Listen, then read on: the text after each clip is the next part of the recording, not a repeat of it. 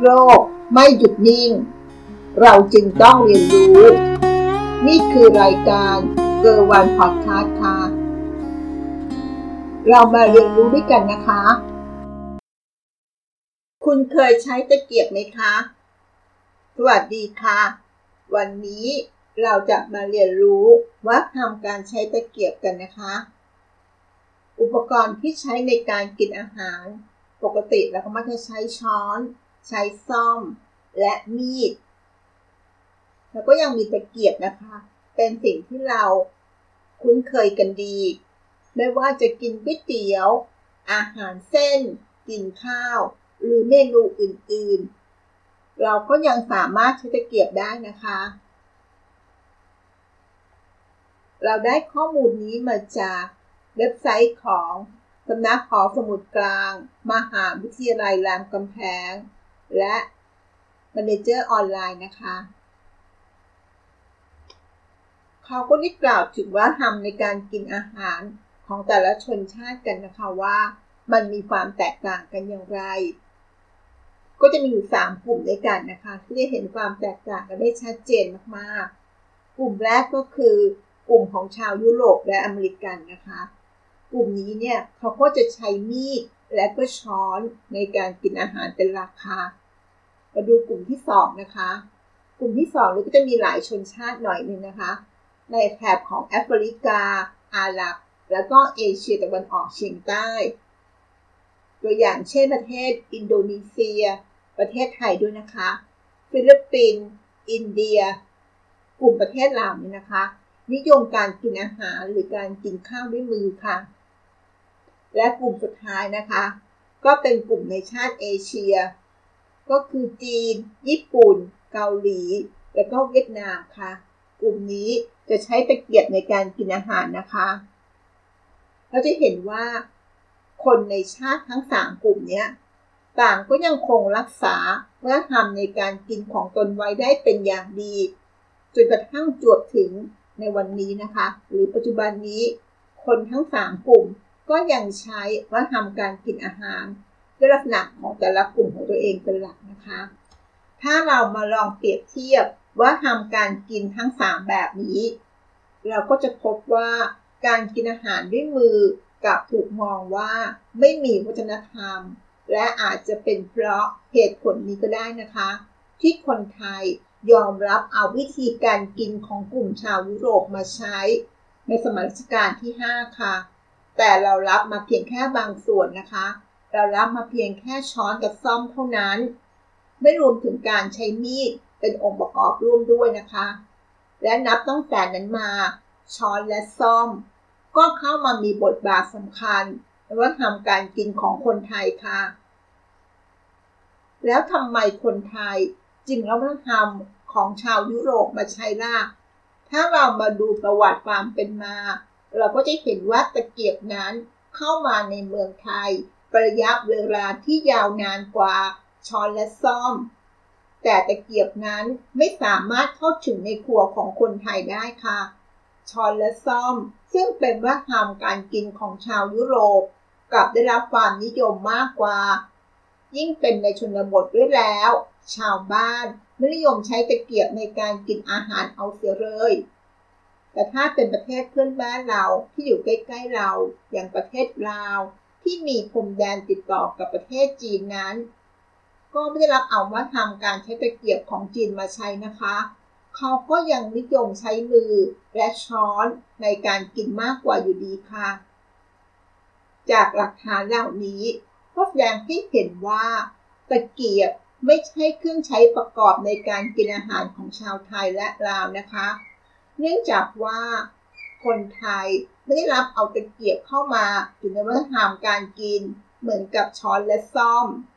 แต่ตะเกียบนั้นใช่ว่าจะไม่มีความสำคัญเอาเสียเลยก็ไม่ใช่นะคะ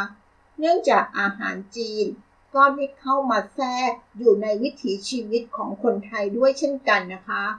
ซึ่งส่วนใหญ่ก็จำเป็นจะต้องใช้ตะเกียบเป็นอุปกรณ์สำคัญในการกินด้วยค่ะ โดยเฉพาะอย่างยิ่ง พวกเส้นก๋วยเตี๋ยว และก็บะหมี่จนดูเหมือนกับว่า เราก็ใช้ตะเกียบเพื่อกินก๋วยเตี๋ยวและบะหมี่เท่านั้นด้วยเหตุดังกล่าวนี้เองเราอาจจะกล่าวได้ว่าตะเกียบเป็นเพียงอุปกรณ์ประกอบ ในว่าทำการกินอาหารของคนไทยค่ะ ก็คงจะไม่ผิดจากความเป็นจริงมากนักหรอกนะคะ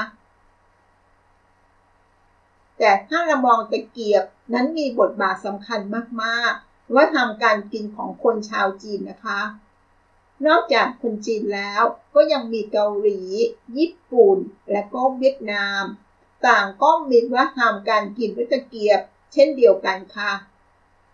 ซึ่งจะเห็นได้ว่า เกาหลี ญี่ปุ่น และเวียดนาม ทั้งสามชาตินี้ต่างก็รับเอาวัฒนธรรมตะเกียบของจีนไปใช้ แต่เขาก็มีการดัดแปลงและมีการพัฒนาจนกระทั่งตะเกียบกลายเป็นวัฒนธรรมการกินประจำชาติของตนเองไปแล้วค่ะ แต่ก็อาจจะมีความผิดแผกและแตกต่างไปจากจีน ซึ่งเป็นชนชาติผู้ให้กำเนิดตะเกียบนะคะ นั่นก็คือเรื่องราวและความเป็นมาคร่าวๆนะคะว่า คนแต่ละกลุ่มใน 3 กลุ่มนี้ หรือใน 3 แบบนี้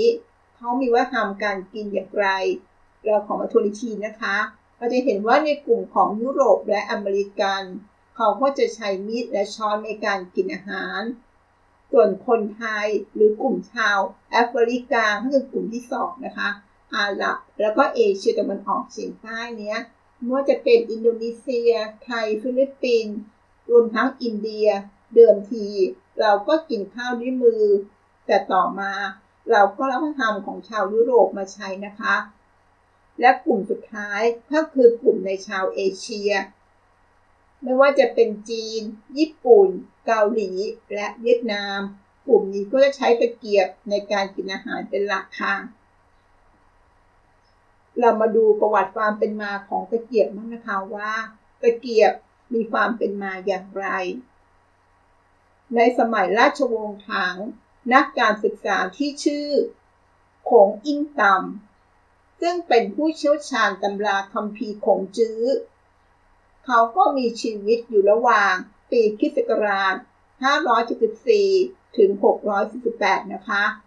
เขาได้รับคำสั่งจากพระเจ้าถังไทจง ให้ทำการเรียบเรียงปูจิ้ง เจิงอี้ สมัครใช้เป็นบรรทัดฐานในการสอบคัดเลือกเข้ารับราชการ ซึ่งในการเรียบเรียงนี้ เขาก็ได้พูดถึงธรรมเนียมและมารยาทในการกินข้าวของคนจีนในสมัยนั้นว่า มารยาทการกินข้าวของคนโบราณจะไม่ใช้ตะเกียบ แต่ใช้มือ เมื่อกินข้าวร่วมกับคนอื่น ควรชำระมือให้สะอาดหมดจด อย่าคิดถึงเวลากินข้าว แล้วเอามือถูใบสน หยิบข้าวกิน เกงจะเป็นที่ติฉินของคนอื่นว่าสกปรก นั่นก็คือส่วนหนึ่งในการเรียบเรียงของปู่จิ้งเจอกี้นะคะ คนโบราณที่คงอิ้งตามกล่าวถึงก็คือ คนไทยในยุคคงจื้อค่ะ จึงมีความเชื่อกันว่า คนจีน น่าจะรู้จักใช้ตะเกียบกันมาเป็นเวลานานมากกว่า 2,000 ปี ตะเกียบใช้สำหรับคีบผักต้มจากหม้อนน้ำแกงมาไว้ในชามข้าว หลังจากนั้นจึงเอามือหยิบข้าวกิน ถ้ามีใครใช้ตะเกียบพุ้ยข้าวเข้าปาก จะถือว่าเป็นการเสียมารยาทมาก สิ่งใดที่บรรพบุรุษได้สร้างไว้หรือกำหนดไว้ จะไม่มีผู้ใดกล้าฝ่าฝืนนะคะ คนจีนจึงรักษาธรรมเนียมการกินด้วยมือ อยู่เป็นเวลานานหลายร้อยปี จีนเริ่มใช้ตะเกียบตั้งแต่เมื่อใด ส่วนนี้ไม่มีหลักฐานปรากฏชัดแจ้งนะคะ แต่เป็นที่ยอมรับกันทั่วไปว่า คนจีนใช้ตะเกียบกินข้าวกันอย่างแพร่หลาย หลังยุคราชวงศ์ฮั่นค่ะ ประมาณในคริสตวรรษสามคนในสมัยนั้น เขาจะเรียกตะเกียบว่า จู้ ต่อมาก็เปลี่ยนชื่อเป็นฝ่ายจื้อ เหตุผลที่เขาเปลี่ยนชื่อเพราะว่า ชาวเรือถือคำว่าจู้ที่ไปพ้องเสียงกับคำที่มีความหมายว่า หยุด ซึ่งไม่เป็นมงคลต่อการเดินเรือ เขาก็เลยเปลี่ยนไปใช้คำว่าไฟจื้อ แทนจู้ค่ะ แต่ยังไงก็ตาม คนแต้จิ๋วก็ยังออกเสียงจู้ ว่าตื้อ และในปัจจุบัน คนแต้จิ๋วก็ยังคงใช้กันอยู่นะคะ การที่คนจีนใช้ตะเกียบในการกินอาหาร มาเป็นเวลานานนับพันปีนั้น จึงมีความรู้คำสอนไว้มากมายจนกระทั่งกลายมาเป็นวัฒนธรรมตะเกียบค่ะ ซึ่งมีมาตั้งแต่การจัดตะเกียบที่ต้องพิถีพิถันกันมาก เรามาดูความเชื่อเรื่องของตะเกียบของคนจีนนะคะว่า เขามีมารยาทและความเชื่ออย่างไร ห้ามวางตะเกียบเตะปะ จะต้องวางให้เป็นระเบียบเสมอกันทั้งคู่ การวางตะเกียบไม่เสมอกัน ถือว่าเป็นเรื่องที่ไม่เป็นมงคลอย่างยิ่ง คนจีนถือคำว่า ช้างช้างเรียงต้วน ความหมายตามตัวอักษรหมายถึงว่าสามยาวสองสั้นคำคำนี้คนจีนมักหมายถึงความตายค่ะ หรือไม่ก็ความวิบัติชิบหาย การวางตะเกียบที่ทำให้เหมือนมีแท่งไม้สั้นๆ ยาวๆ จึงไม่เป็นมงคลอย่างยิ่ง ห้ามทำเด็ดขาดนะคะ ห้ามใช้ตะเกียบชี้หน้าผู้อื่น หรือถือไว้ลักษณะที่ให้นิ้วชี้ ชี้คนอื่นที่อยู่ร่วมโต๊ะ แต่การใช้นิ้วชี้ผู้อื่น คนไทยก็ถือนะคะว่า ไม่สุภาพเช่นกันค่ะ ไม่ใช่เฉพาะขวคนจีนเท่านั้นนะคะ ห้ามอม ดูด หรือเลียตะเกียบกริยานี้เป็นเรื่องที่เสียมารยาทอย่างยิ่ง ถ้ายิ่งดูดจนเกิดเสียงดังด้วยแล้ว ถือเป็นกริยาที่ขาดการอบรมที่ดี ห้ามใช้ตะเกียบเคาะถ้วยชาม เพราะมีแต่ขอทานเท่านั้นที่จะเคาะถ้วยชาม ปากก็ร้องขอความเมตตา เพื่อชวนให้สงสารเวทนา เรียกร้องความสนใจให้บริจาคทาน ห้ามใช้ตะเกียบ บนใบมาบนโต๊ะอาหาร โดยไม่รู้ว่าจะคีบอาหารชนิดใด ถือว่าเป็นกิริยาที่ควรหลีกเลี่ยง ควรใช้ตะเกียบคีบอาหารที่ต้องการนั้นทันทีค่ะ ห้ามใช้ตะเกียบคุยหาอาหาร การกระทำเช่นนี้เปรียบเหมือนพวกโจรสลัด ขุดสุสานเพื่อหาสมบัติที่ต้องการ ถือเป็นกิริยาที่น่ารังเกียจค่ะ ห้ามคีบอาหารให้น้ำหยดใส่อาหารจานอื่น เมื่อคีบอาหารได้แล้ว จะต้องให้เสด็จน้ำสักนิด เพื่อไม่ให้น้ำหยด และอย่าทำให้อาหารที่คีบอยู่ หล่นใส่โต๊ะ หรืออาหารจานอื่น การทำเช่นนี้ถือเป็นกิริยาที่เสียมารยาทเป็นอย่างยิ่งค่ะ ห้ามถือตะเกียบกับข้าง คือถือปลายตะเกียบขึ้น ใช้ช่วงบนตะเกียบคีบอาหาร กริยานี้จะถูกดูแคลนที่สุด เพราะถือว่าไม่ไว้หน้าตนเอง เหมือนหิวจนไม่สนใจอะไรทั้งสิ้น ห้ามใช้ตะเกียบ ข้างเดียว เสียบแทงลงในอาหาร ถือเป็นการเหยียดหยามน้ำใจกัน ไม่ต่างอะไรจากการชูนิ้วกลางให้ของฝรั่งค่ะ ห้ามปักตะเกียบไว้ในชามข้าว เพราะดูเหมือนกับเป็นการปักทูบในกระถางไหว้คนตาย ถ้าข้าวให้คนอื่นแล้วปักตะเกียบไว้ในชามข้าวส่งให้ จะถือว่าเป็นการสาบแช่งด้วยนะคะ ห้ามวางตะเกียบไขว้กัน คนจีนในปักกิ่งถือว่าเป็นการไม่ให้เกียรติกันนะคะ ทั้งแก่ตนเองและเพื่อนร่วมโต๊ะค่ะ ห้ามทำตะเกียบตกพื้น เพราะเสียมารยาทอย่างยิ่ง จะทำให้วิญญาณที่หลับสงบอยู่ใต้พิภพตื่นตกใจค่ะ ถือว่าเป็นสิ่งอักตันอยู่ทีเดียวนะคะ จะต้องรีบเก็บตะเกียบผู้นั้น แล้วก็วาดเครื่องหมายกากบาทบนจุดที่ตะเกียบตกทันที พร้อมกับกล่าวคำขอโทษค่ะ นั่นก็คือความเชื่อ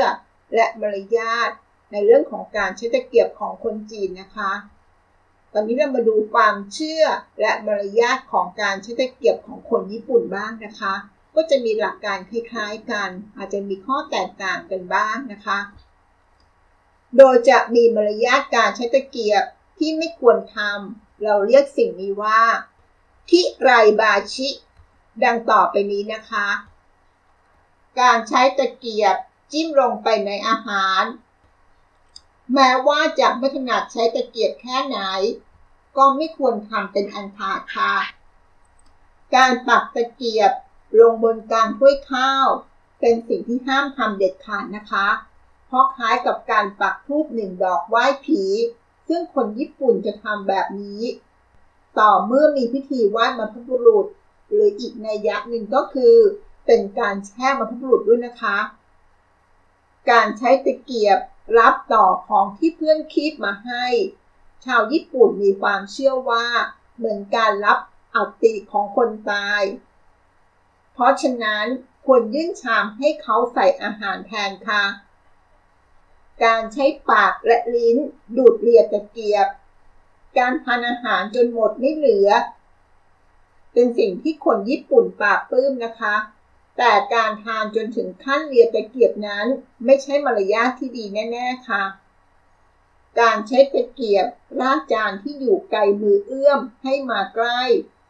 ซึ่งเราดูแล้วเป็นเรื่องธรรมดานะคะสำหรับประเทศที่ไม่ได้ใช้ตะเกียบ แต่สำหรับคนญี่ปุ่นแล้ว ถือว่าการใช้ตะเกียบเขี่ยจานอาหารมาใกล้ตัว เป็นเรื่องที่เสียมารยาทค่ะ การบนตะเกียบไปมา ราะเลือกกับข้าวที่จะคีบไม่ถูก หรือว่าการใช้ตะเกียบคุยเขี่ยหาแต่อาหารที่เราชอบ ทั้งสองวิธีนั้นไม่ใช่มารยาทในการทานอาหารที่ดีเลยนะคะ การนำตะเกียบวางพาดไว้บนจานหรือชาม หากเราทานอาหารเสร็จแล้ว ก็นำตะเกียบวางไว้ที่วางตะเกียบหรือด้านข้างแทนนะคะ ข้อนี้ควรจะเป็นข้อระวังเป็นพิเศษเลยนะคะ ราะธรรมเนียมของบ้านเราถือเป็นเรื่องปกติจริง ๆ แต่สำหรับคนญี่ปุ่นนั้นไม่ได้เลยค่ะ นั่นก็คือ ความเชื่อและมารยาทในการใช้ตะเกียบของคนญี่ปุ่นนะคะ จะเห็นได้ว่า ความเชื่อ ของการใช้ตะเกียบทั้งของคนจีนและคนญี่ปุ่น บางข้อก็จะใกล้เคียงกัน บางข้ออาจจะไม่เหมือนกันแตกต่างกันไปบ้าง เราก็ควรจะเรียนรู้เรื่องราวเหล่านี้เกี่ยวกับความเชื่อ และมารยาทในการใช้ตะเกียบของแต่ละประเทศอื่น ๆ ไว้บ้างก็ดีนะคะ เวลาเราไปร่วมโต๊ะอาหารกับเพื่อนชาวต่างชาติจะได้ทำตัวถูกต้อง และกลมกลืนไปได้ด้วยดีค่ะ หวังว่าบทความที่นำมาฝากในวันนี้ น่าจะมีประโยชน์ในเรื่องของการใช้วัฒนธรรมตะเกียบนะคะ หากมีความคิดเห็นเพิ่มเติมใด ๆ ส่งมาที่ comment หรือ feedback ก็ได้นะคะ ขอบคุณค่ะ แล้วพบกัน สวัสดีค่ะ